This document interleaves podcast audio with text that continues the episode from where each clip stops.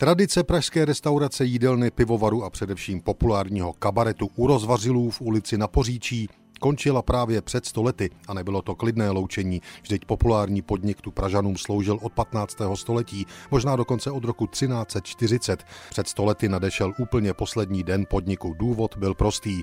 Dům, ve kterém sídlil, zakoupila Legiobanka, finanční instituce založená československými legionáři a na jeho místě si naplánovala novostavbu, ve které budou sídlit legionářské spolky, združení a firmy. Jak píší před stolety Lidové noviny.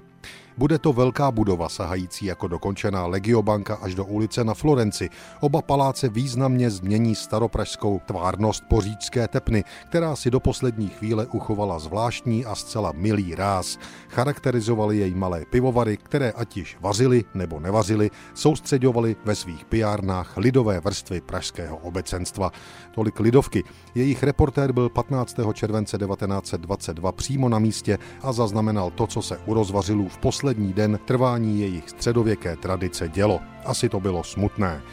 Zvláště kabaret u rozvařilů byl mezi lidem velmi populární, nyní nadešel však i jemu konec. Majetnice pivovaru paní Žítková dala zpěvácké společnosti výpověď, která Arci nebyla přijata radostně. Když námitky zpěváků nepomohly, zkusili to s lidem po oblíbeném kdysi vzoru Černé ruky Žižkovské. V posledních představeních vyzývali zjeviště obecenstvo, aby přišlo v pátek a zabránilo odstěhování. Včera nastal osudný den. Lid se u svých zpěváků a humoristů sešel přišel, ale na nějakou akci nepomýšlel nikdo z nich. Volání rozvařilovských kabaretiérů bylo marné. Obecenstvo vydouc strážníky zachovalo klid a na výzvu se bez reptání rozešlo. A tak se zánikem lidového pivovaru zašel i populární šantán. Tolik referát Lidových novin o dění v Pražské ulici na Poříčí 15. července 1922.